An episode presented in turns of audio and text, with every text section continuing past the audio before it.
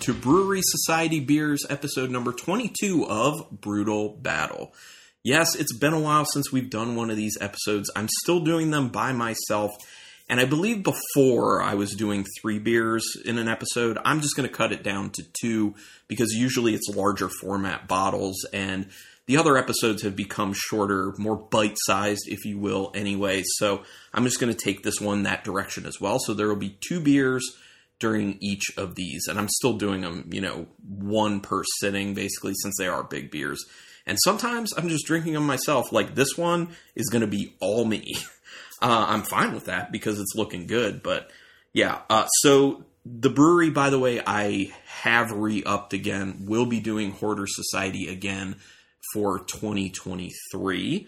Very excited about that. They have some really interesting stuff coming. This beer that I'm doing first for this episode is not a Hoarders exclusive. Uh, from my re- recollection, it is a society exclusive. I think this may have been like Hoarders level and reserve level only, but not 100%. Now, this one is in a 750 milliliter bottle. This one I already opened off podcast because it not only had a cap to it, it also had a cork inside because it's spontaneously fermented. This is their Myrtleheim, M Y R T I L L, and then Heim, H E I M E. Uh, it's an oak barrel aged, spontaneously fermented sour ale with blueberries. Uh, this is a version of their Spontanaheim, which is basically the same thing but without blueberries. Now, this one is 6.2% alcohol, so that's the type of beer I really like to see from the Bruery. Way more sessionable than their super high ABV stouts. So, I'm going to give this a bit of a pour. It is already looking exactly as I expected. Very um, reddish in color because of the blueberry and the uh, time spent with blue uh, contact with blueberry flesh because it'll give you that coloration. But it looks good. Um, you can kind of see through it. It's not like super hazy or anything like that. Looks pretty clear. It has some large. It's just large bubbles hanging out on top for the head.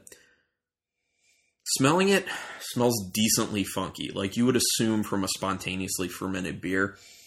It's got that kind of Brettanomyces type funk to it. It's got a very lemony sourness, and it's not coming off tart, like it is coming off sour. And typically, the Bruery sours, or in this case, well, I mean, it's Bruery Terreux, uh, their sours are usually pretty sour. It's very seldom that they're actually in the tart category. They're usually very firmly in the sour category, and that's the way this smells getting plenty of aggressive kind of lemony sourness in the nose. That funkiness, like I was talking about, it smells pretty crisp and clean. I wouldn't say that I particularly smell blueberry. It, there is something in there. I'd be like a berry, like some sort of berry fruit smell. And there's a slight kind of honey sweetness on the finish of the nose, which is very interesting to me. I wasn't expecting to get that in there. So, uh, let's go and take a sip. Ooh, yeah. That sourness kicks you right in the taste buds real quick. Mm. I need to take a few sips for my palate to acclimate, but right off the bat, it's a lot of that lemony sourness, and it is sour, like I said, in the nose, not tart, definitely sour. I'm getting some of the fruit, but that lemony sourness is kind of taking over. I'm getting a bit of that funkiness, that kind of Brettanomyces type funk to it. It's almost a slight bit chewy in its viscosity, and I think a lot of that's being added with the fact that because it's relatively sour or quite sour, it's actually creating extra phlegm in your mouth, which is kind of adding to the viscosity of the beer. we'll have to see how things go with me trying to do an entire 750 of this myself. It might just make my tongue bleed, to be honest. So maybe I'm just going to drink like half of it tonight, maybe, and then use a wine vacuum on the bottle, put it back in the fridge, and maybe finish it tomorrow night. That might be a better idea. Now, as I keep going with it, uh, obviously still getting that lemony sourness, I am getting a little bit of that kind of honey sweetness I said I was getting on the nose, but again, just like in the nose, it's very faint in there. Um, definitely tasting the blueberry, but tasting as like you know, it's like berry. Mm. It's good. The blueberry is actually coming off kind of wine like. Like because of the flesh of the blueberry, there's a bit of a tannin note in there. Like you get a lot from red wine grapes, uh, the skin from red wine grapes. Um, yeah, so it's tasting kind of wine like, but with a blueberry kind of edge to it.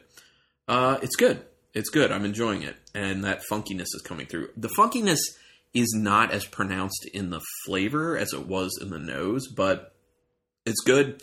If you like having phlegm created for you and being pretty puckered up, uh, this is a sour that will cut through some cheese if you have cheese. That's one of the great things about sour beers is that it does a good job of cutting through the fattiness of cheeses, especially a cheese kind of like a um, uh, what am I thinking? A real buttery kind of thick one. Brie, brie is what I was thinking of. Sours go very well with brie cheese, but yeah, it makes me want some cheese now. But this is a good one. Um, yeah, pretty good. We'll have to see how it stacks up against the second and final beer of the episode. So going on to that one now. And this one is the Walnutter. Uh, this is a rye barrel aged imperial porter with dulce de leche, walnuts, vanilla beans, and salt. And this is one that Rebecca was really looking forward to drinking. Um, she, you know, she's not on these episodes, but she drinks the beers with me typically, except that Myrtleheim. She was not into that one. Um, they're usually too sour for her, but uh, she's very excited about this one, and obviously because of what's in it, it sounds amazing. Once again, rye barrel aged imperial porter with dulce de leche, walnuts, vanilla beans, and salt. It is 13.5% alcohol. Oh, and that actually reminds me if there's. Uh, trying to see. 24 months of aging for spontaneous fermentation for the Myrtleheim. I was just scanning real quick to see if there was any flavor text. Not much flavor text that really matters that much. Um, just the 24 months of aging, spontaneous fermentation. So the Walnutter, uh, getting into it. Obviously, another 750 milliliter bottle. Pop that sucker open. Do have high hopes for this one.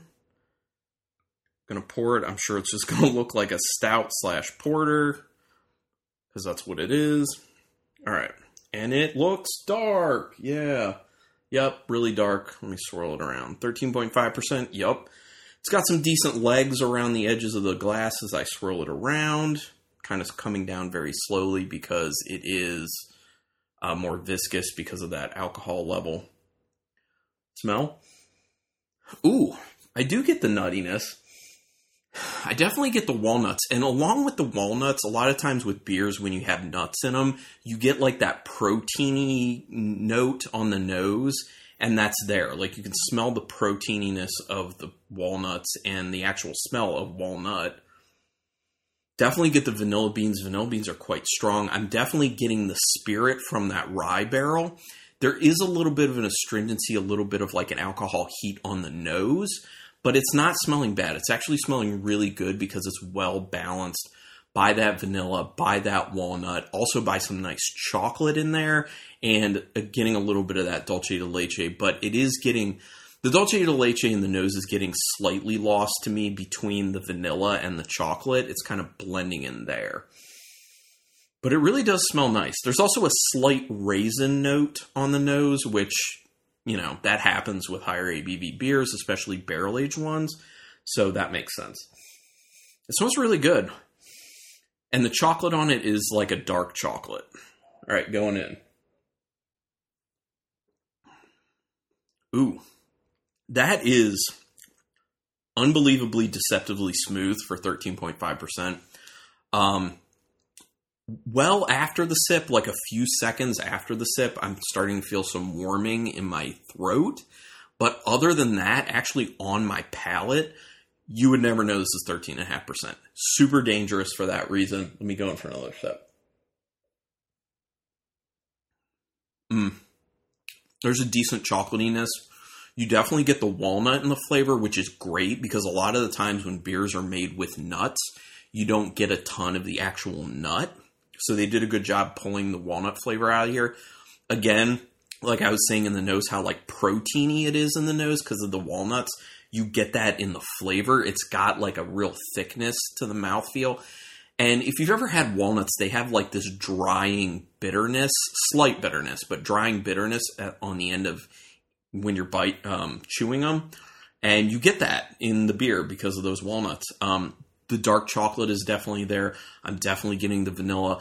The rye barrel is present, but in the best way possible. It's m- more low level in the flavor than I expected it would be prior to even opening the bottle. Hmm. This is a nice beer.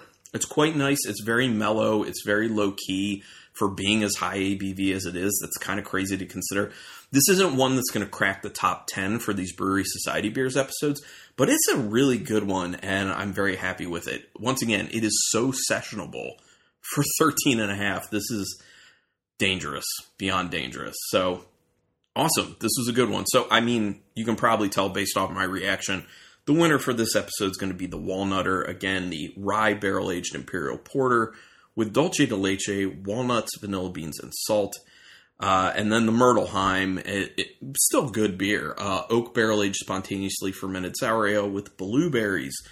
Is there any flavor text that I need to read on this one? Um, they modeled this the walnutter to be like a homemade salted caramel walnut bar apparently, and it was aged in the rye barrels for 24 months. That's two years. Jeez, that's a lot.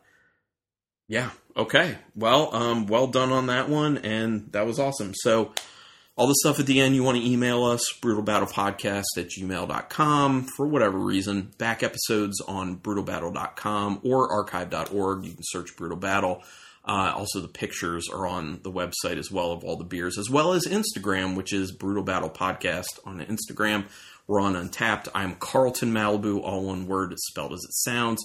She is Ruby Reb eight thirteen, I think, or I don't remember honestly. Ruby Reb sixty two. I don't know. Um, it's weird that I forget that.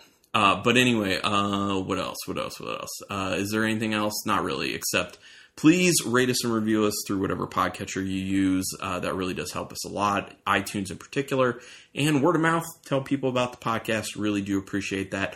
Hopefully, you enjoyed this Bruery Society Beers episode because I know it's been a bit since we've done one. We'll do more, but I want to do a bunch of mystery beers episodes for a while. Um, so it might be a little bit before we do another one of these, but you know, we'll see. Sometimes I just do episodes when I feel like it. But regardless, thank you so much for taking your time to listen to this. And until next time, keep it brutal.